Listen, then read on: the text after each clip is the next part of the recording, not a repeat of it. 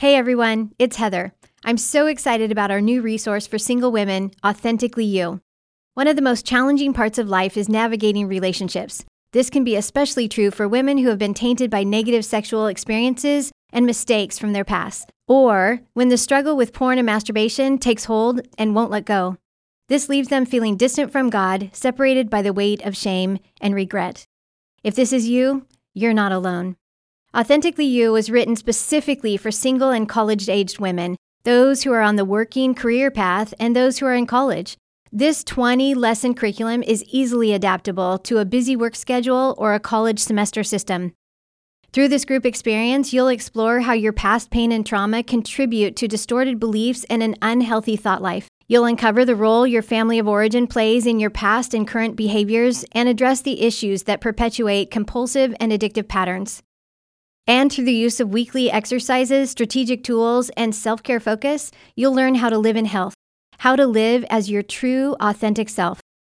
I know God has a plan for your life to bring you to a place of health and wholeness.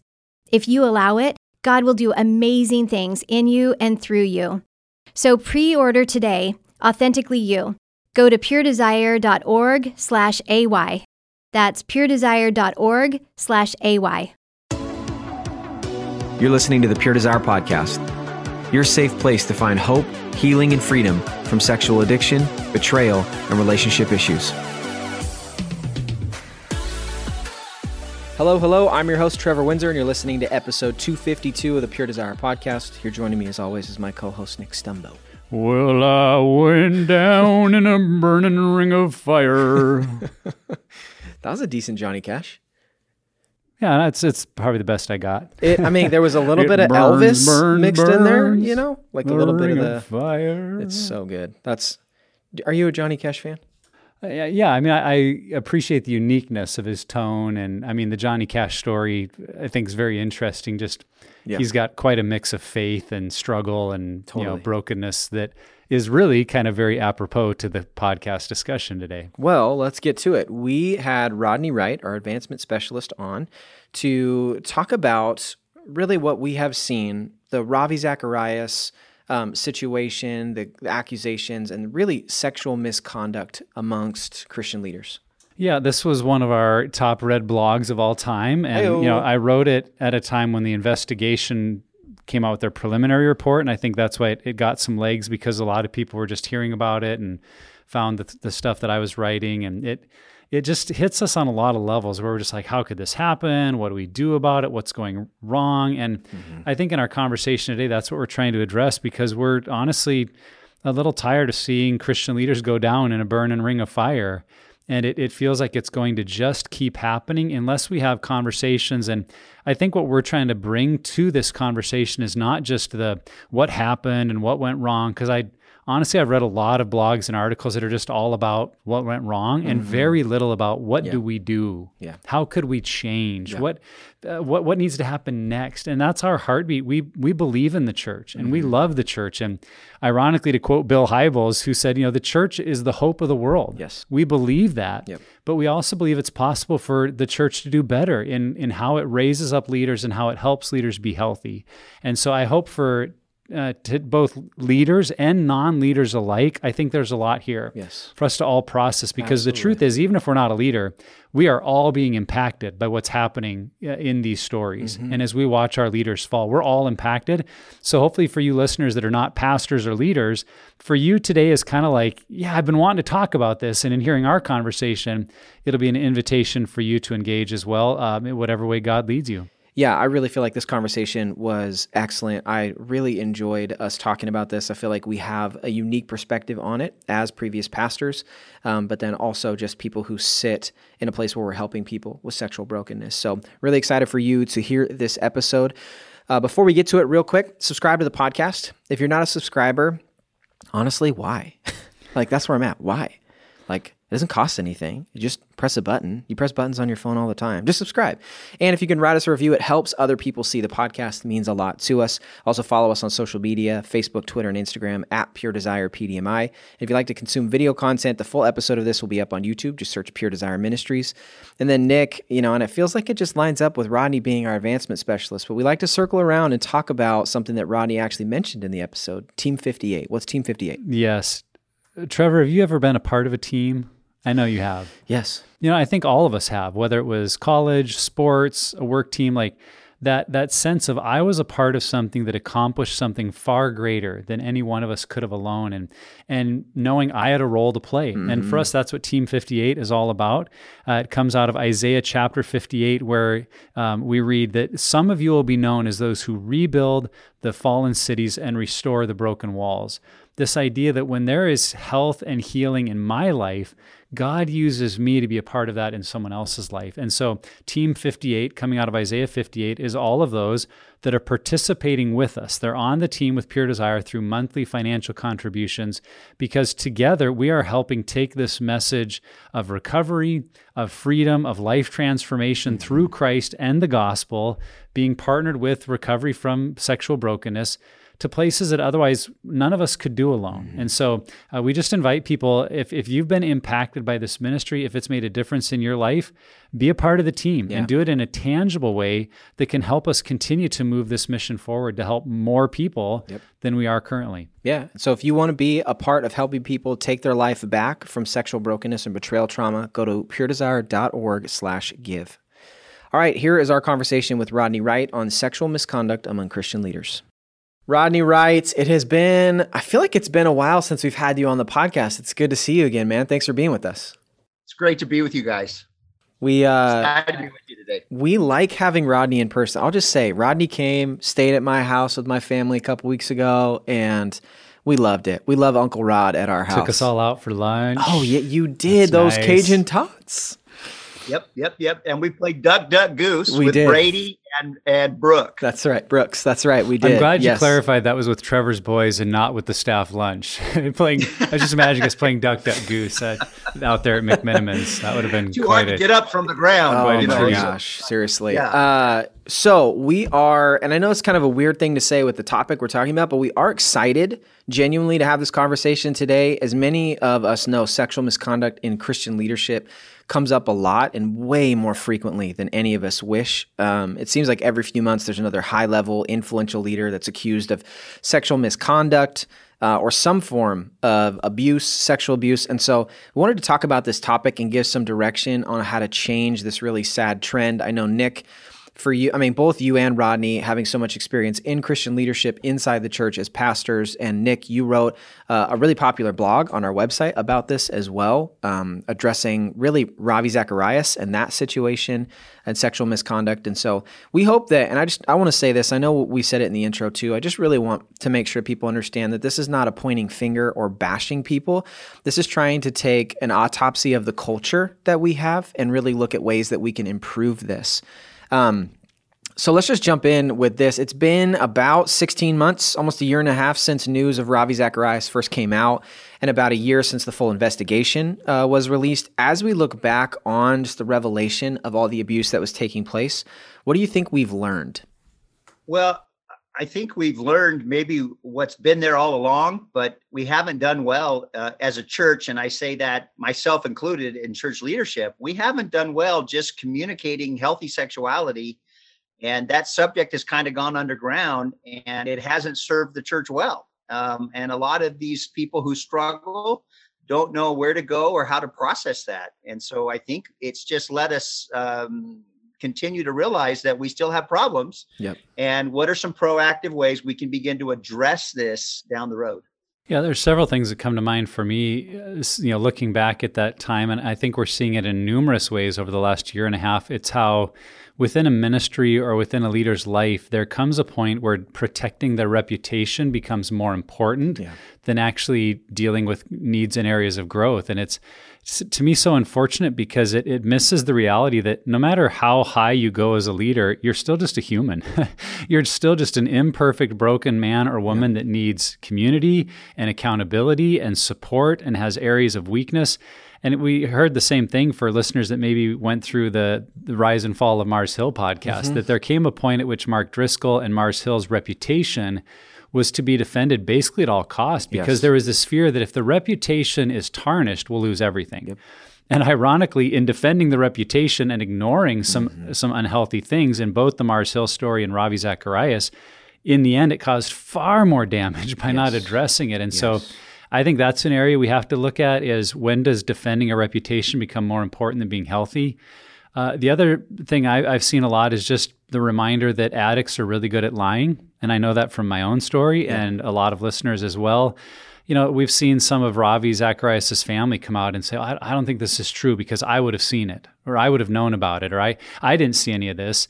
And yet these investigative reports m- paint a pretty um, undeniable picture yeah. of what was going on, but right. it was all happening outside of the purview of his friends and family. And so their insistence on, oh, it can't be true, I think just reminds me um, unfortunately, it's far too easy to live that double life, to yeah. lie to yourself so well and lie to the people around you so well that that not only do they believe it, but you believe it too. I'm I'm actually a really good person, except for all this other stuff that nobody knows about. And then the you know the third and final thing I was thinking about in looking back is maybe just the way people have reacted to whether it's the Ravi news or so many other leaders that have now we hear the information. The the two extremes. The one being um, all male leaders are horrible. I can't trust any of them. Yeah. Every man is just out to abuse women. And it's it's in this day and age where we hear so much on social media and the internet that it's easy to think, well, this is everyone all the time, yeah. everywhere. Yeah. And we maybe lose sight of there are good people. There are people trying to do it the right way. And so hopefully those that have gone to the extreme of just I don't trust any leader, realize that that can be a, a fair but trauma driven response yeah. that we need to work through.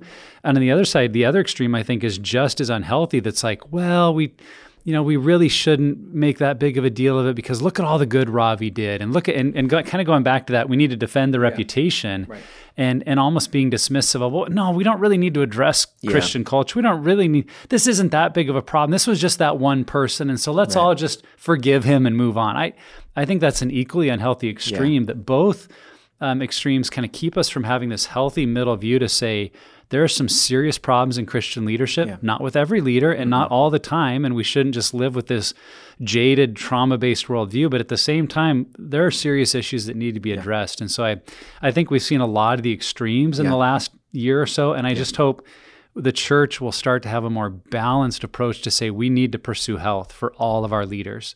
To your point about the reputation of the church, I think it's interesting that the reason why we protect that is we somehow think that our evangelism will be negatively impacted, like somehow reaching the world if they knew we weren't perfect. Oh no, you know? And it's like, no, it's actually when we cover that up, that's what hurts our evangelism. And it's interesting if you look at the culture, the culture likes transparency and vulnerability and honesty about these mm-hmm. things. And it's weird. It feels like the world is more comfortable entering into broken spaces than even the church is. And so it's this interesting flip where if we did start to be a little bit more honest and not protect the reputation of our leaders when it comes to this or even our churches, we may actually find that that's a better evangelism tool. So that's definitely one thing for me. And then the other thing is just thinking about how we educate our leaders and pastors, because oftentimes it's all head knowledge and really no hands and heart. I mean, it's it's great that you know how to craft a sermon.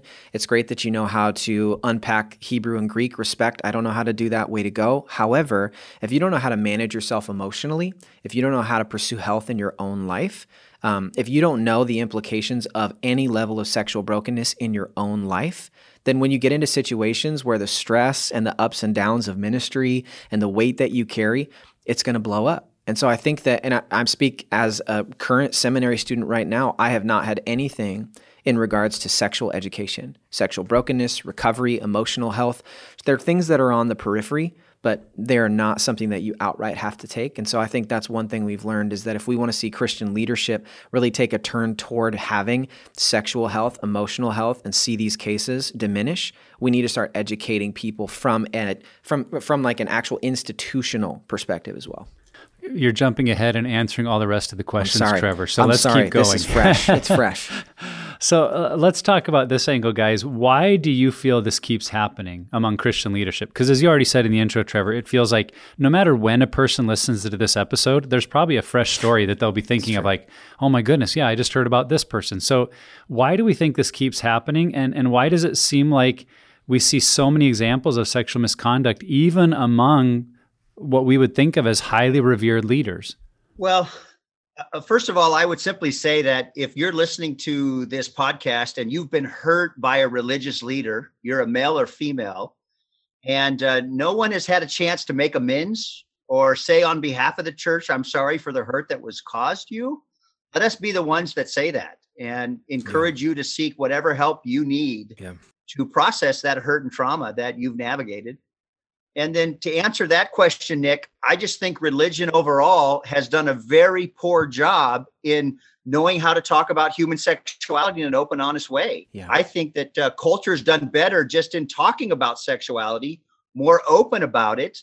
And uh, that's why I'm grateful for voices out there that are helping churches um, begin to see se- healthy sexuality as a part of their discipleship. And that's what Sexual Integrity 101 is that should be a part of every church's discipleship because people are learning about sexual integrity. This is why uh, Tracy and I are so passionate about educating families about how to talk with your kids about sex and not seeing sex overall as a negative subject. We're just not comfortable in talking about that. And so the more you create a healthy framework just to start talking about sex, mm-hmm. a lot of these leaders grew up where they didn't talk about it. It became such a secret. Yeah. And um, so I think you know that's why it's difficult. And then i think the church puts a lot of emphasis on the auditorium and the stage. Mm. and the body of christ yeah. is more about a, a circle and a table where we where we pull up and we relate to one another. And it takes more courage to own your negative sexual history than to speak in front of an audience of 100000 totally. You know? Yeah. I think of the scripture proverbs 16 32 uh, the man is blessed who rules his own spirit than the man who takes a city you hmm. know yeah. there's something Amen. just about looking in your own soul and owning your negative sexual history yeah and this is what i love about the aa group and i'm not saying that you know they do everything perfect but i think there's a lot we can learn from them um, that they seek to admit to god yourself and one other person to the nature uh, of the way that you've wronged someone else and then step nine is to do the best you can to make amends yeah. uh, with that person when it's not causing injury to them or someone else. Yeah. And that takes a lot of courage. Most of us just want to pray it goes away.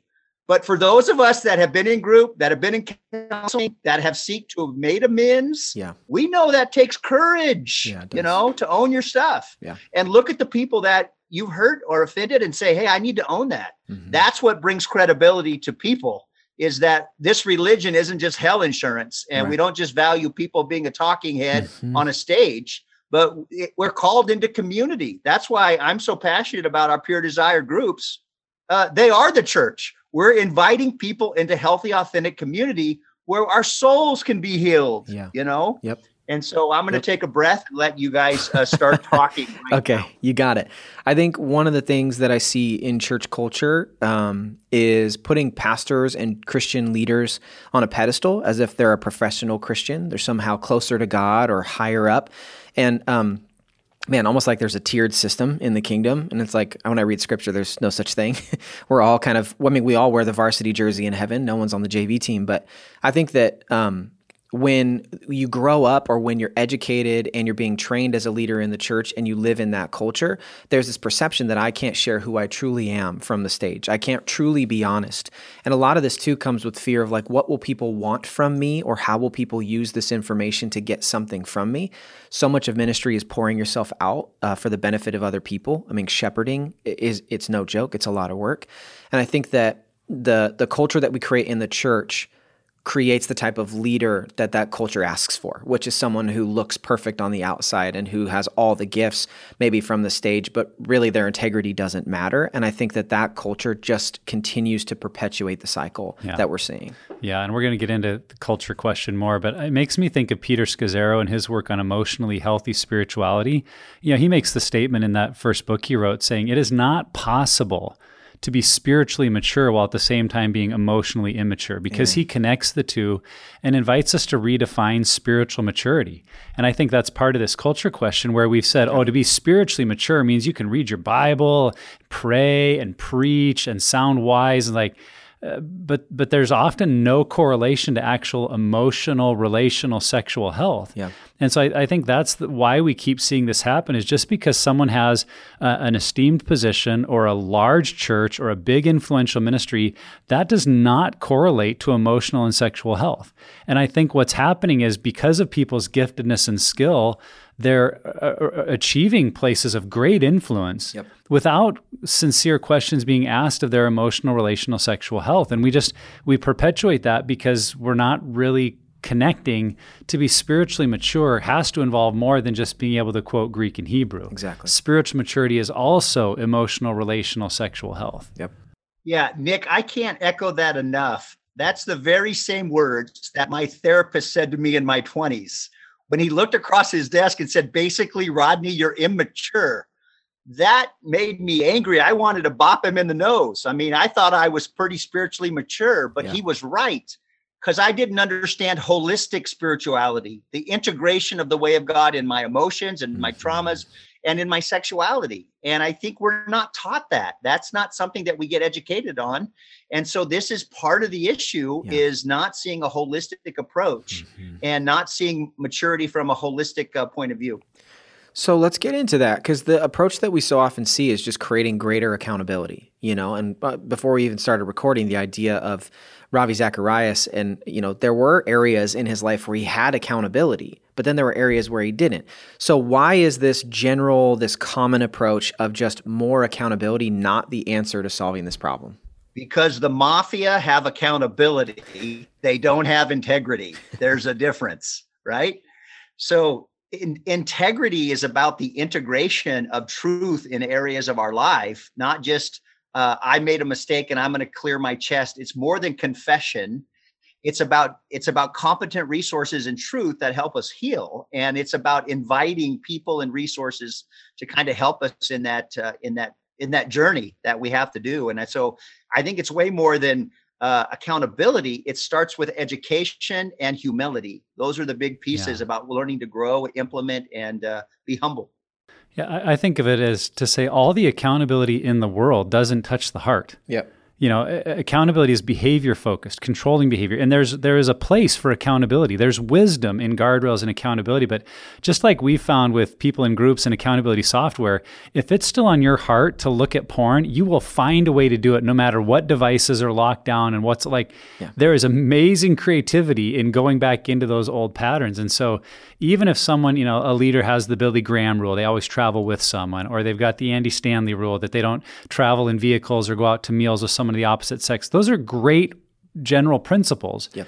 But as, if you read like the Ravi Zacharias report, he found a lot of other ways, even within his accountability structure, to still get away with a whole lot Loopholes, of stuff. Yeah. And so that's the question of um, greater accountability doesn't lead to a, a greater transformation of heart. Yeah. And so, yes, we do need to look at how do we help leaders have healthy accountability structures, yeah. but not rely on that alone to transform the heart. Because if they're not allowed or given space and permission to lean into heart issues and get significant help there, like I said, all the accountability in the world doesn't create transformation. No. And I think that that's what, I mean, just the way I thought of it is accountability doesn't equal intimacy.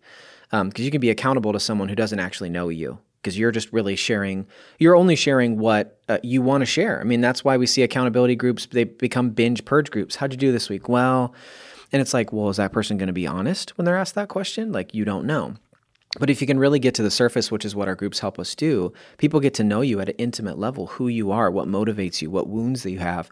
And that's what starts to make that change, not the accountability. So I I don't know. I just I always think of this, Rodney. Every time I hear the word intimacy, I hear you say, "Into me you see." I mean, that idea of being truly known. And if we know yeah. this, and we've talked about this a lot, that the opposite addiction is not sobriety; it's connection. That means being known in a community of other people. Accountability doesn't offer us that outright. Yeah.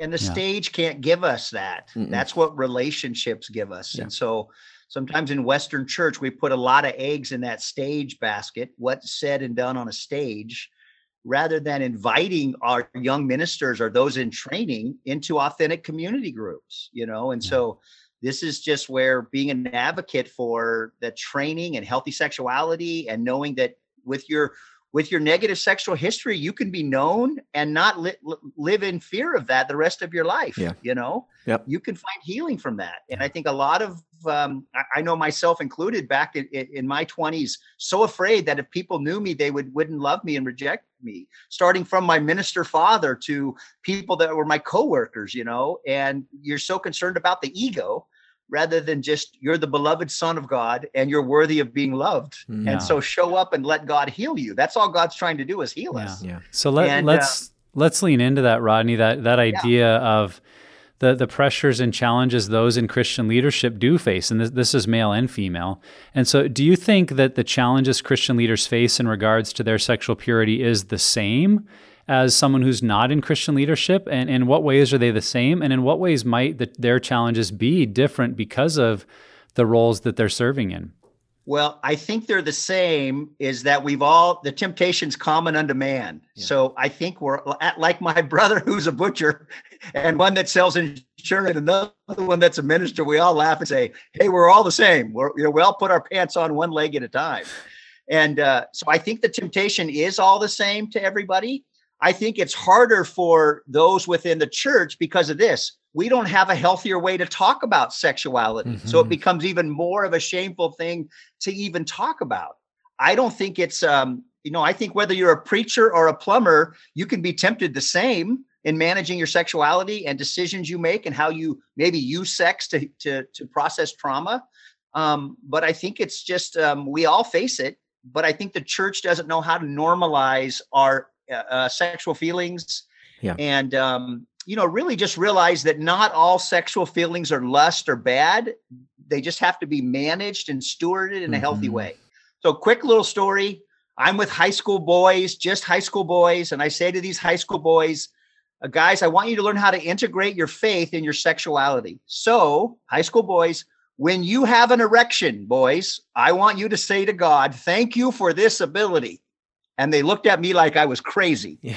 Because. I said, most of you are trying to hide from God. Mm-hmm. And then say this prayer to God God, help me to manage this in a way that honors myself and honors other people. Because mm-hmm. because it's not denying sexuality, but it's realizing, oh, that's an awareness. Now I have to be a good steward of this gift. And where can I talk about stewardship? Mm-hmm. Who do I have those relationships with? Well, if we help mom and dad and we help church leaders train yeah. parents, if SI 101 can be a part of this discipleship piece, yeah. then I think we can help really help the church move forward in this arena. Yeah. I think um, unrealistic expectations from the church, um, and that's church leadership, uh, from the congregation, unrealistic expectations can create a unique aspect to someone who's in church leadership. Um, that you're supposed to have it all together or present a, a certain face or a certain style from stage. Um, and then also, I think, and it, I don't know. I mean, I've been in ministry my entire professional career. I've been in and around ministry, um, and so I, you know, I, I haven't been a, a, plumber or a mechanic because I would be terrible at both those things. But um, what I've realized is that there is a performance, like a, a pressure to perform in ministry that seems unique as if somehow I am a I am a actual beacon representative of the Lord in the church. It's like the highest calling. We put it up there as the highest calling in the world. And there's this pressure to perform that if the church isn't growing, it's my fault. If the church isn't developing a good discipleship model, it's my fault. If people's marriages are blowing up in the church, it's my fault. And those are things that are not true, yet they are perceptions we carry into ministry based on the culture, our education, experiences we've had in the church. And so I think that those two aspects, the unrealistic expectations and the pressure to perform, create a unique dynamic specific to Christian leaders. Yeah, and, and, let's be honest, for some people in Christian leadership roles, there is a reality of if I acknowledge I struggle with pornography, I lose my job. Yep. And maybe not just my job, my whole career, because it becomes known that I was fired from a job because of sexual immorality. Mm-hmm. What if that's the choice a person is faced with? And I, am not saying we should just give Christian leaders permission, like, oh yeah, yeah. it's no big deal to struggle all you want. Yeah. But if, if we make that a fireable offense, then people are in this choice of, well, I can either pursue help and lose my career, and then how do I, at the end of the day, pay my bills and take care of my family? And it's it's the only job I'm trained for. If my degree says, you know, BS of pastoral ministry, like that that's not a very transferable degree. And so I think a lot of men and women just say, it's not worth losing my job over. I'll try to get help quietly, privately, secretively. But as we know, in isolation and you know separated from your community that that healing often does not work and so there is a double bind there for leaders but at the same time that that was my answer too as I tell people that just because I got licensed and ordained and have degrees about in ministry doesn't mean I somehow cease to be a man yeah with a brain and hormones and eyeballs and a history and a family of origin and all the wounds. And and there are very few places along the way that I as leader I was really invited to investigate those things. And so I think that's the kind of the two-sided reality we have to keep in mind for Christian leaders is yes in one regard they're the same and we need to allow them to be the same and pursue health and recovery and healing. And in the other regard take seriously that there are some significant pressures put on them that actually should further convince us we need to provide help in these areas because there are these pressures to perform, to be all things to all people, to look like they have their life together, which will actually create environments where they might be even more likely to struggle. So, yeah. again, not to ever say that's an excuse or we should, you know, just dismiss any kind of personal responsibility, but actually to help us look into the environment and say, we need to provide more help because of a structure that kind of makes it hard for them to acknowledge weakness. Yep, totally. Yeah, think about those leaders that uh, we're aware of. You mentioned one at the beginning of this uh, podcast, you know, but just all the leaders that we know that have struggled at some area. I remember going to a a college in the deep south in the 80s where the guy was caught you know this big tv a preacher caught and gets up and says, I have sinned. And I'm thinking, as an 18 year old in the balcony, hey, there are two of us. and I thought he was going to lead the way in his 50s talking about unhealthy sexuality and what health and healing look like. But in that religious culture, it wasn't safe to go there and talk yeah. about that. And yeah. I don't say that to condemn that individual.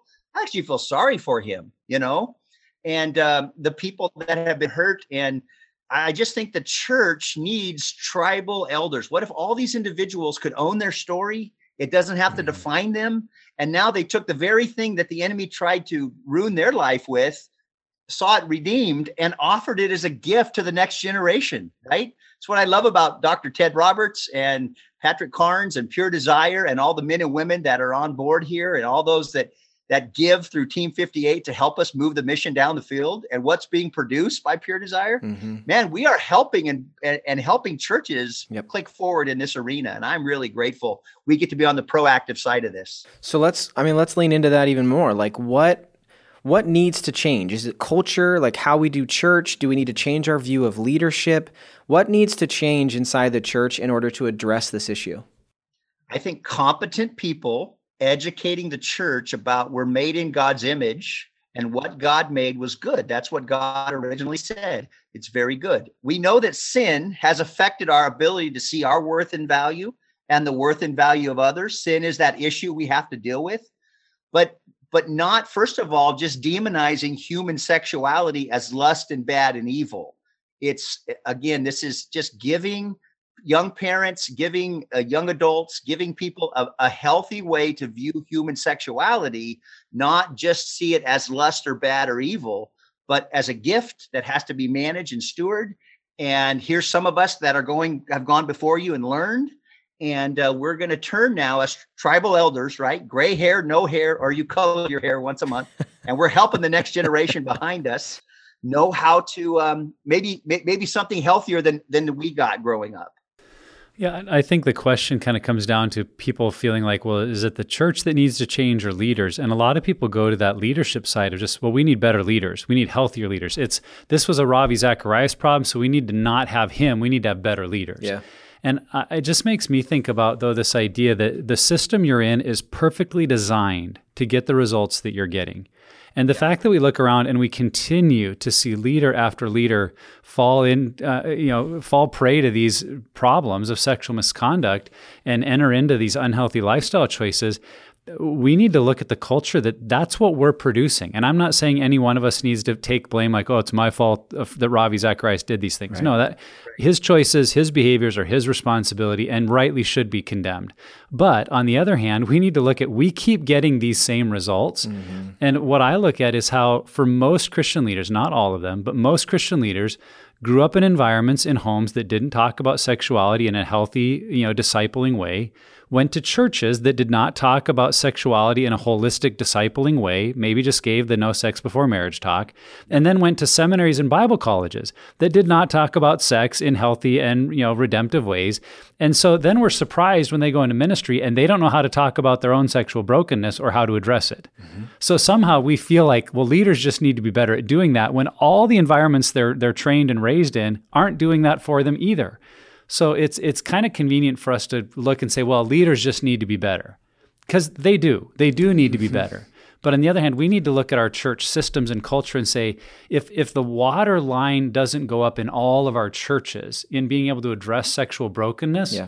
it's not going to go up in yeah. the lives of our leaders either. 100%. It's not like these two things can happen independently of one another. So mm-hmm. to me, it's a it's a huge both and. But I think for us, anyone listening who's not in Christian leadership and might feel like, well, this is just a leadership issue. Mm-hmm. It's like, no, this is kind of an all of us together. Like we need to help raise the water line in our churches and in our yeah. homes yeah. because then we're going to start producing different totally. kinds of leaders. I don't know if it's Albert Einstein or Thomas Edison or someone smarter than me would know this. Someone who's probably good at Jeopardy would know this. But the quote of an idiot or a moron is someone who does the same thing over and over again and expects different results. It's insane. That's the definition of insanity. Insanity. Is, okay. the, is the quote. Idiot, moron, insanity, whatever. But it's such a true thing to what you're saying. Um, and I think that, you know, for me, again, as a seminary student currently, I wish I had more of this. Um, I've started, you know, to have some conversations, but honestly, it's really hard to break in and have this conversation in institutions because uh, we get stuck in our old ways. And I think that something that I've seen both of you do in your leadership, both of you men do in your marriages and in your life is model humility. And I think that that's what needs to change. There needs to be a posture of humility from the top down everybody needs to have humility in how we approach things, how we're educating our churches, how we're educating our pastors and leaders. And honestly, start paying attention. I, mean, I, feel like one of the things that gets thrown out the window is science and research. Those are things that I feel like organizations like Barna, you know, are really pushing more and more into the church. But historically, the church is kind of like, well, this is what the Bible says, so we're going to do it. And it's like, well, have you ever considered that if you do it this way, that it causes trauma, and this is what happens in the body, and then this creates, you know, generational curses and more trauma, like things like that. I feel like we have to take a humble posture. And one of my favorite quotes from our friend who works here, Mike Maxwell uh, he says uh, he says this constantly: chew the meat, spit out the bones. He's like, take what you can from uh, all these different inputs and chew, uh, take in, you know, use it as nutrients. What's beneficial for you and what lines up with what you believe to be true, and the rest of it just throw it out. And it's okay. So if you don't like all the things that science is talking about, you don't want to talk about in your church, that's fine. But understand that there's a lot of implications to how we handle things. And and I think one other just this is a huge thing, but I'll say it quickly the way that we handle this, the way that the, the way that we make decisions in how we're changing our culture don't just impact the leaders. You have to think about the generations and generations of people that are going to be coming up in our churches and how their lives are going to be impacted by our handling or mishandling of these situations. Yeah. Yeah, so let's let's turn the corner here and really think future, proactive, moving towards health. What could we do to help change the landscape of Christian ministry so that this doesn't keep happening? What, what do you guys think would help move us uh, in a positive direction here? Go to the Pure Desire website and purchase the Sexual Integrity 101 and be a Plug. champion in your church to have this part of your discipleship. Shout out to Pastor Nate Day, Canvas Church, Coeur d'Alene, Idaho. He's starting Sexual Integrity 101 as a part of his discipleship. Mm-hmm. What is it? 7% of churches, Nick? Yep. Seven and a half only have something to do with sexuality or help people who struggle. Um, all humanity is in need of recovery. Mm-hmm. We've all been affected by sin. So let's get over the recovery word and let's move into being proactive. Yeah. And so um, call Rodney and Tracy at Pure Desire to come do a parent training. Yep. Call Heather and Ashley. Have a men's conference, a women's conference. Mm-hmm. Help your church talk about and bring in educators that can begin to build another framework for you to begin to have these conversations with your congregation. again, this is why uh, I put my hat in the ring with Pure Desire because I love what God's doing mm-hmm. and what's being produced that can help the local church. Yeah. Um, I mean, there's so many different things. I mean, something that comes to mind is just um, I would love to see leaders leading the way and sharing their story, to not be controlled by fear, to be willing to open the door to their own level of brokenness. Because believe it or not, every pastor in the world is a sinner and has sin. And it doesn't mean they need to bleed all over the congregation or bleed all over their people, but to just know that these leaders that are influential and are shepherding people are human beings that experience the same exact thing as everyone else experiences in life.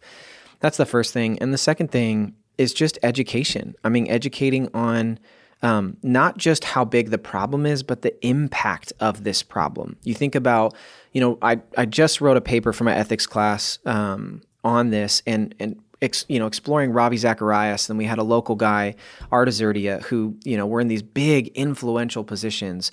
And reading the stories of the women that were sexually abused by them and the impact that's going to have for the rest of their life is heartbreaking. Um, and so it's not just an education on on the prevalence of the issue, but also the long term impact of it. And I think there's this like there's this fear of I'll become this like fear mongerer if I talk about these things from the stage. I don't want to continually bring it up over and over again, but I think that that fear actually has far reaching negative effects in our churches if we aren't willing to educate and then have conversations about it. Yeah, the, the, word I think of that Rodney used too is discipleship. I think we need to change the conversation from being discipline, because usually sexual brokenness becomes a discipline issue, and no one right. you know likes that, to being a discipleship right. issue of just realizing men and women are sexual beings, whether they're ordained or not. They're sexual beings that need to be discipled and trained, and and changing that conversation for leaders, I think, is is key. Uh, another thing I thought of is we really need to create pathways for leaders to get help. Mm-hmm. And if we're in any kind of leadership role that can open that up for someone that we're leading to say, here's the pathway I want you to take. And even expecting that a young leader needs to take that approach to getting sexually healthy. Because if we don't offer that, we're actually communicating something by not offering it. Yep. We're communicating, we don't cover this here. And if you have that problem, you better fix it because if you bring it up, it's a discipline issue. Mm-hmm. Um, yeah. But when we offer the pathway and we encourage it, we say, We know that you are a sexual being who probably has sexual issues. We'd like you to, as part of your development as a leader, yeah. we want you to take this pathway uh, towards recovery, towards, mm-hmm. and, and maybe they don't even need recovery. Maybe they're saying, Well, I'm not an addict. I don't yeah. really struggle that bad. But we ask the question of a leader have you ever had someone disciple you into sexual maturity and they're like well, now we, we don't talk about that yeah, it's like what is that okay well we have a path for you yeah that's just about being discipled and trained um, the last thing i would i would encourage i think what would create change is we need to listen uh, we need to listen. You were mentioning this, Trevor. We need to listen to victims sooner and earlier. Yeah. Because if someone's sexual misconduct goes to the level of impacting other people, if if we could address that fully with the first hint of it, yeah we could prevent a lot of future pain and a lot of future yeah. struggle in this leader's life and you know avoid having future victims so I, I, think that's something we're seeing in the church at large like Sadly, we have not done well at validating victims and listening and mm-hmm. investigating claims to find out is it true or not. Yeah. Because if it's not true, well then let's celebrate that. Let's and let's look for how even that investigation could be redemptive of helping us have better accountability, mm-hmm. better authenticity and openness. Yeah. And if the investigation reveals there's something amiss that needs to be addressed, we should praise God for that that we yep. found it soon and dealt with it. Yep. So listen. And the other thing I would say is we need to also listen to our instincts because I've heard so many leaders that were on the maybe they were on the elder board, they were on the governing board, and they will say, "Boy, several years earlier, I just I felt like something was off. I we we heard something about the way they were traveling. We we heard something yep. about an accusation, like, and something in their gut just said, "Oh, something feels off." Yeah, I, I, would encourage. I think we need to start listening to that mm-hmm. and and have the boldness out of love for one another to say here's something I'm feeling and I'm wondering what's going on. And I, I love you enough. I care about you enough that I need to ask, what's going on here? Could we have that conversation? And, and doing it again out of love and discipleship, not out of discipline mm-hmm. and condemnation, because I think we could change. That's what breaks my heart about the Ravi story. It's like, what if in his 30s he knew he yes. could get help and there was someone in his life saying, Ravi, I, I just, yes. I, I know you, you say you have this lower back issue and you're getting a lot of massages. Something in me just feels like there's an issue here. Could we talk? Like, what if that had happened decades earlier? Um, I think what we see in Ravi Zacharias is the outcome of decades of unaddressed unhealth. And ha- had it been addressed earlier, the the difference in this whole story, I just that's what I want to see. Well, and the interesting thing, and one of the things I explored in the paper is that there's a fear of creating controversy by bringing something forward toward a really influential leader. And maybe you're at a you know a church of hundred people, but the pastor's very influential in that community of hundred people. There's fear of if I say this, will I be believed? Will it be controversial? Will I get kicked out of the church?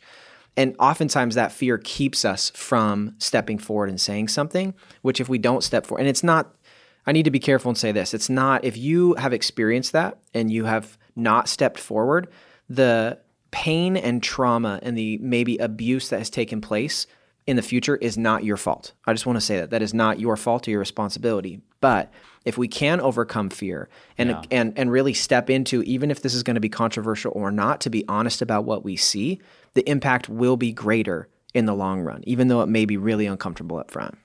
Yeah, Trevor, thanks for just speaking on behalf of the victims that have been hurt by spiritual leaders. Uh, again, I would just echo that too. Find a safe, mature person that can help you process that so Yeah. you're not alone. Yeah. Uh, whether that's a CSAT or reaching out to our organization, um, but really, you're worthy of getting healing and love. Yep. And then to the man or woman who is in leadership, who is struggling in this arena, you know, God's exposure isn't to destroy you. The sin will destroy you. God's exposure is to lead you to healing. It's good. And so, why don't you well be proactive today? And I know you're thinking, no, there's no way. I've done too. Listen, uh, today, this very podcast could be your off ramp, an on ramp to something healthy. And uh, you could begin to reach out to Pure Desire, to one of our clinicians. You could begin to get help. But your health is the best gift you give to the body of Christ, not your sermon, your health. Amen It's the best gift you give to you, your family, your marriage, and it's what's going to have a the most uh, immediate um, impact, not just now, but in the long run as well. When we're off this planet someday. Absolutely.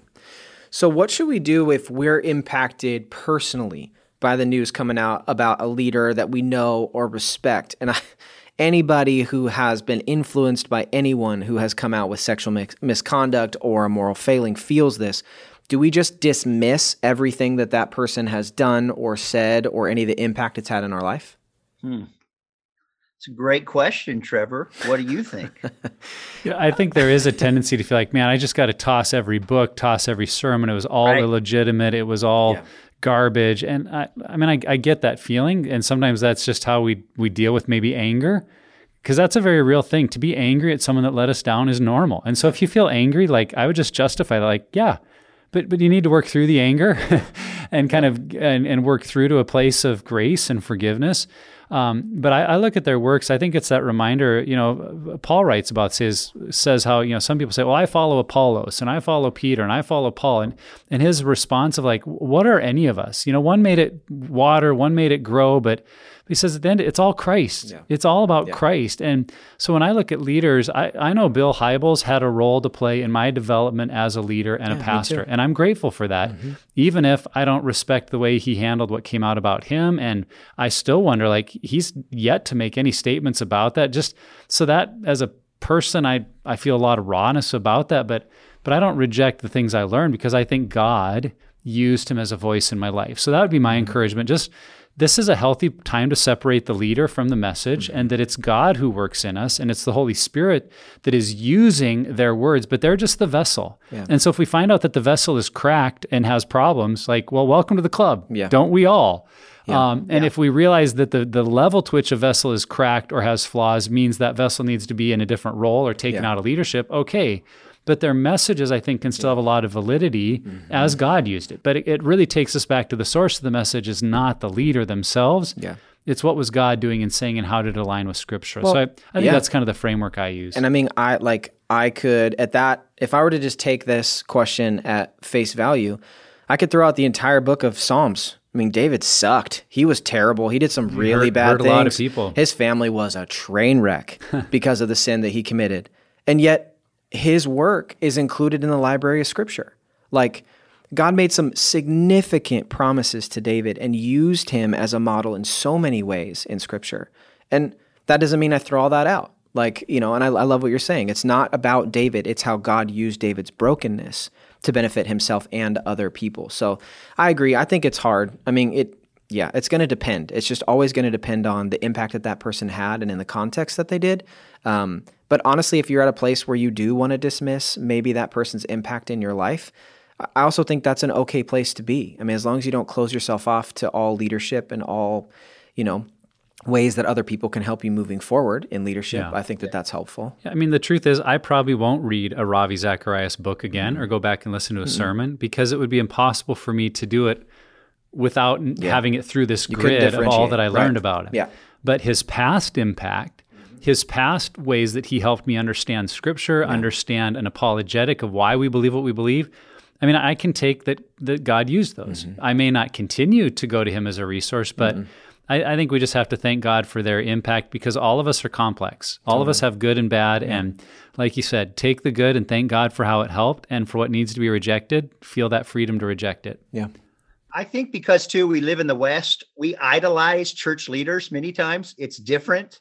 Um, we're not the people of poverty, the church leaders anymore. We're the people that uh, have a lot of uh, resources yeah. now.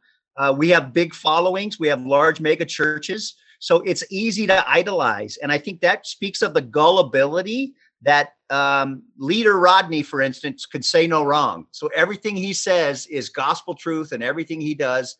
And it, it really just shows that we're that immaturity about, you know, inv- people turn off their brains and don't think and don't question as Nick said earlier, and and there's not this sense of submitting to one another. Uh, and I think that idolizing that leader, that could be a good lesson of learning. Wow, I I actually put leaders in a wrong spot, yep. you know. Yep. And uh, and I think there's some maturity that we in the in the church can give ourselves to about realizing that, you know, it's um maybe maybe maybe we need our lenses adjusted a little bit to get back to that servant leader and to yes. understanding what it means to uh you know disciple people and to uh, authentically be in relationship with people and yeah. not just uh, television superstar idolizing and i'm not t- i'm not saying everything on tv is negative or anybody that speaks on tv i'm just saying you know i love men and women that are in authentic communities and are doing their work or the the leader who's picked up the telephone or wrote the letter or face to face made amends. Think if these guys or gals would have made amends mm, with individuals powerful. that they hurt. Yeah. Think about how so powerful, powerful, that would be. Yeah. And what that would say to the individual and the and the gift of healing that would be be able to give that individual. Yeah. You know? yeah. That's one of the takeaways. If you listen to that Rise and Fall of Mars Hill podcast, the number of people impacted that you can still hear that ache in their heart of I just I wish they would have acknowledged. I wish Mark Driscoll could have acknowledged. That's all I was just looking mm-hmm. for to acknowledge that it hurt. Yeah. And so, yeah, if, if we're one of those leaders, maybe even going back to congregations or families or friends and saying, uh, what I did was hurtful and I'm sorry. and I, I want to make amends. So, yeah. And yeah. that takes courage, Nick. Yes. Yeah, that sure takes does. courage. Yeah. That's no small task. I'm telling you. Right. But well, that's what leadership is. That, that's courage. Yeah. And for leaders and non leaders alike. And so let, let's talk about that a little bit. For everyone listening who's like, well, I'm not a leader. What does this have to do with me? What could all of us take away? What lessons or warnings could we take away from these stories that we're all aware of? Well, God's got help for you, puredesire.org. and there are people and resources yeah. that can help you. We're one of many uh, ministries or opportunities out there, therapists, you know, yeah. that I always believe God has people and resources that can help us. And mm-hmm. so I think one takeaway is why not today?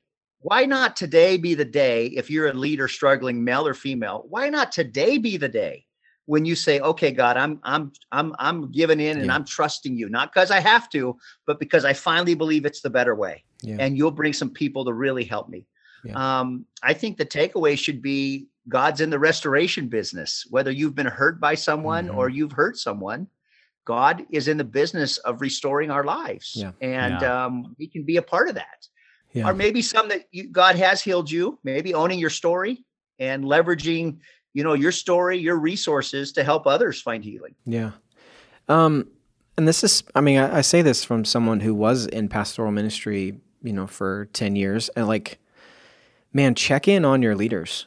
Like they need your community. They need the questions you ask. They you know, like I've, it's sometimes when someone just comes and sits to you, especially when you're in a leadership position, it can feel like an island. It can feel so isolating at times. When someone just comes and sits in your office or takes you out to coffee and is like, how you doing? Like, really, how are you doing? Now, that might be scary at first, but that goes a long way. Um, I mean, I think the warnings are there.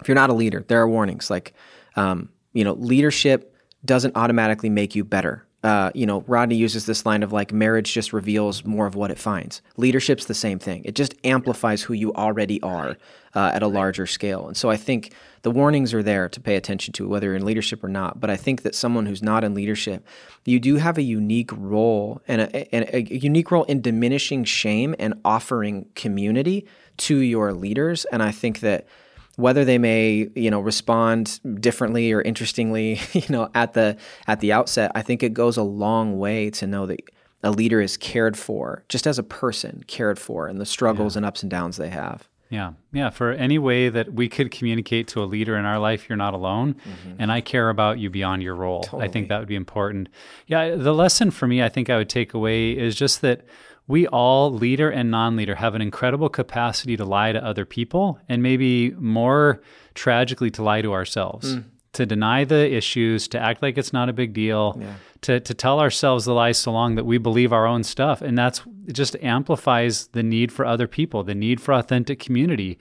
Because until I say it out loud in front of other people, I don't realize some of the stuff I'm believing. It's like, yeah. wow, I'm really stuck in a very unhealthy pattern yeah. of thinking there. And so I think we all need to see that. And, and also, whether we're leaders or non leaders, that pressure or desire to hide behind a reputation that yeah. we have all in one way or another crafted about how my friends see me, how coworkers see me, how people on social media see me, how my kids or my family see me. We all have this reputation and to come out and acknowledge sexual brokenness feels like we're taking our reputation, just smashing it into a thousand pieces. and that that dilemma of is it worth it? It's not worth losing my reputation. But I would just encourage all of us. I think that's really an artificial tension that the enemy tries to whisper to say you'll lose everything when the truth is, if we would acknowledge our sexual brokenness, what we find over and over in people's stories and in all of our own stories is there is yes. far, far more to be gained yes. than to yep. be lost. Absolutely. There's far more to be gained in terms of authentic relationship, yes. true love in your marriage, honesty with your kids, influence. I mean, I, I tell the story a lot in, in my book and podcast stuff about how my influence as a leader went up exponentially when I acknowledged my addiction to pornography, mm-hmm. which was so opposite of what I thought. I'm like, yeah. no one will ever want to listen to me again. But yeah. the way people said, man, if if you're being real about your brokenness, somehow it makes me believe I can address my brokenness yes. too. And yes. I didn't do any of that for influence. Mm-mm but it, it's just how God worked through humility, through brokenness, through authenticity. So we've got to reject the lie that I need to protect this reputation yeah. because God will use our brokenness in ways we never, never imagined. So good. Right. And don't wait till you get caught. Uh, seek help where people can give you guidance, whether it's time to step out of leading yep. and work on your own well being. It's so much better if you do that proactively mm-hmm. than waiting till we hurt yourself or others more. Totally. All right, guys. So as we wrap up and we're reflecting on just man, the tragedy, the pain that's taken place in stories like Ravi Zacharias' story, what words of encouragement would uh, we give? What hope would we give to our listeners today? I would just start with uh, you're worthy of being loved and love yourself enough to go get help if that's you, if you identify with something here. And you're worthy of being loved if you've been hurt by someone. Mm-hmm. And then the third thing would be how can you help your culture do something different mm-hmm. and create a different narrative on human sexuality within your church? How can you be proactive for uh, our kids and grandkids? And speaking of grandkids have you guys seen my picture of louis my grandson? He's pretty cool. But anyway for the future generations to help louis and trevor's grandson someday and nick's 45 grandchildren someday Wow. We can Get we can it. do something by by creating a healthy healthy culture within our churches. Yeah. Yeah, yeah, I think what comes to mind for me is that we're always going to have leaders. I mean, eh, for some people, they might feel like, man, all these stories just show we should never have people who have big ministries or big churches. I mean, if you look at the Bible, when gifted, skilled people were called by God into roles, they ended up influencing a whole lot of people. Yep. And there were really, really good ones and there were yeah. really, really bad ones. And so I think that's a reality of our world and the church that we're going to have well known leaders.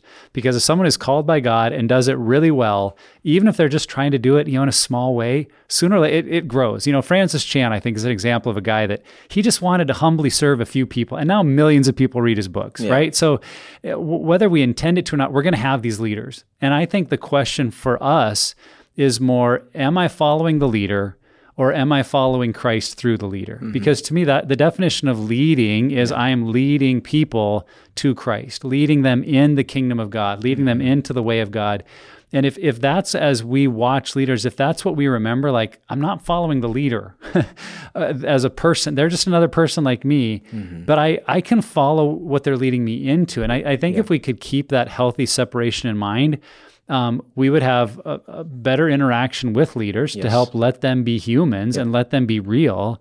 And we'd also have a better spiritual journey for ourselves because the focus would stay on Christ and not the leader. So I think brokenness in leaders just reminds us that it's not about the leader. No. And so let's have leaders that can address their brokenness, mm-hmm. but also have people who are following that can address their brokenness as well because yeah. it's not about the performance the reputation it's ultimately about christ and what yeah. we're being led to and I, I just hope we can totally. capture that focus instead yeah i think um, something i've said on an episode with the three of us actually ironically is that god cares more about your health than your position um, and so just really understand that that yes. god god doesn't need you to be in a leadership position or um, to have this certain level of authority to care about you or to use you. He cares about who you are and your health, spiritual, sexual, emotional, all of it, that holistic health. That's the first thing. The second thing is is after a conversation like this, it's easy to assume is there really anything we can do? And I just would just encourage you that not all hope is lost. We can change. Right. And it's right. going to be a slow man the the church is a large barge, okay? And if we're going to turn it, it's going to take a while. But those small little shifts over time will set a brand new trajectory for the church. And I think that we're capable of doing that. But it takes small and courageous decisions and steps to do that. And we can change this. It does not have to be this way for the rest of the existence of the church. We can change it. We just need to start making those decisions today to do it. And the church is following the leader. So we're as healthy as the leader. Leader just means go first, right? So yep what if every lead pastor bought SI 101 and showed it to their staff, mm-hmm. right? Just started leading their staff well through this. And then that staff could begin to lead others well, yep. you know? Yep. Um, th- that can be a simple next step. If you're a leader and say, hey, this isn't my issue, but I know this is an issue, that's a great next step you yep. can take. Getting that and let all your all your staff, male and female, go through SI 101 and break them up male and female and what a what a great investment you're making totally. in in in future generations. So um trevor will give you the link to that and you can purchase that today. That's right Uh, we just we hope our conversation today. Again, this is you know we're excited to have this conversation. We enjoy having this conversation because we care so deeply that these changes can be made. We do mm-hmm. not want to see more and more leaders come out with sexual abuse, sexual misconduct. We really want to reach those pastors. We want to reach those communities, those churches, and make a change that really is going to set up as Rodney said, like the Louis of the world are going to be walking in sexual health as they enter marriage, as they enter ministry, as they enter their career. That's what we're after.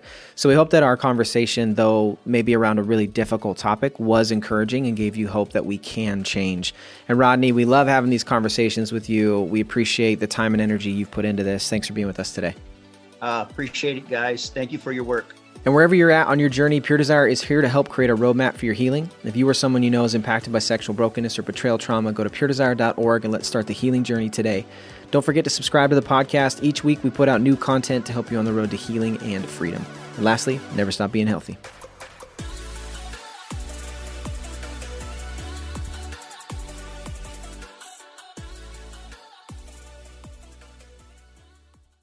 Here's what's coming up next week on the Pure Desire podcast every woman that takes a breath. If this is going to be one of our best resources that we've ever put out. They're wanting to be married, they're wanting to be sexual, and they're saying, What does this even look like? Is it even okay to have these discussions? I think that's one of the things that's interesting about women who struggle is that we don't take good care of ourselves. Right. We we're the last person and sometimes we are taking care of everybody else, but we're the last person that we take care of. And that I think is my favorite part about these resources.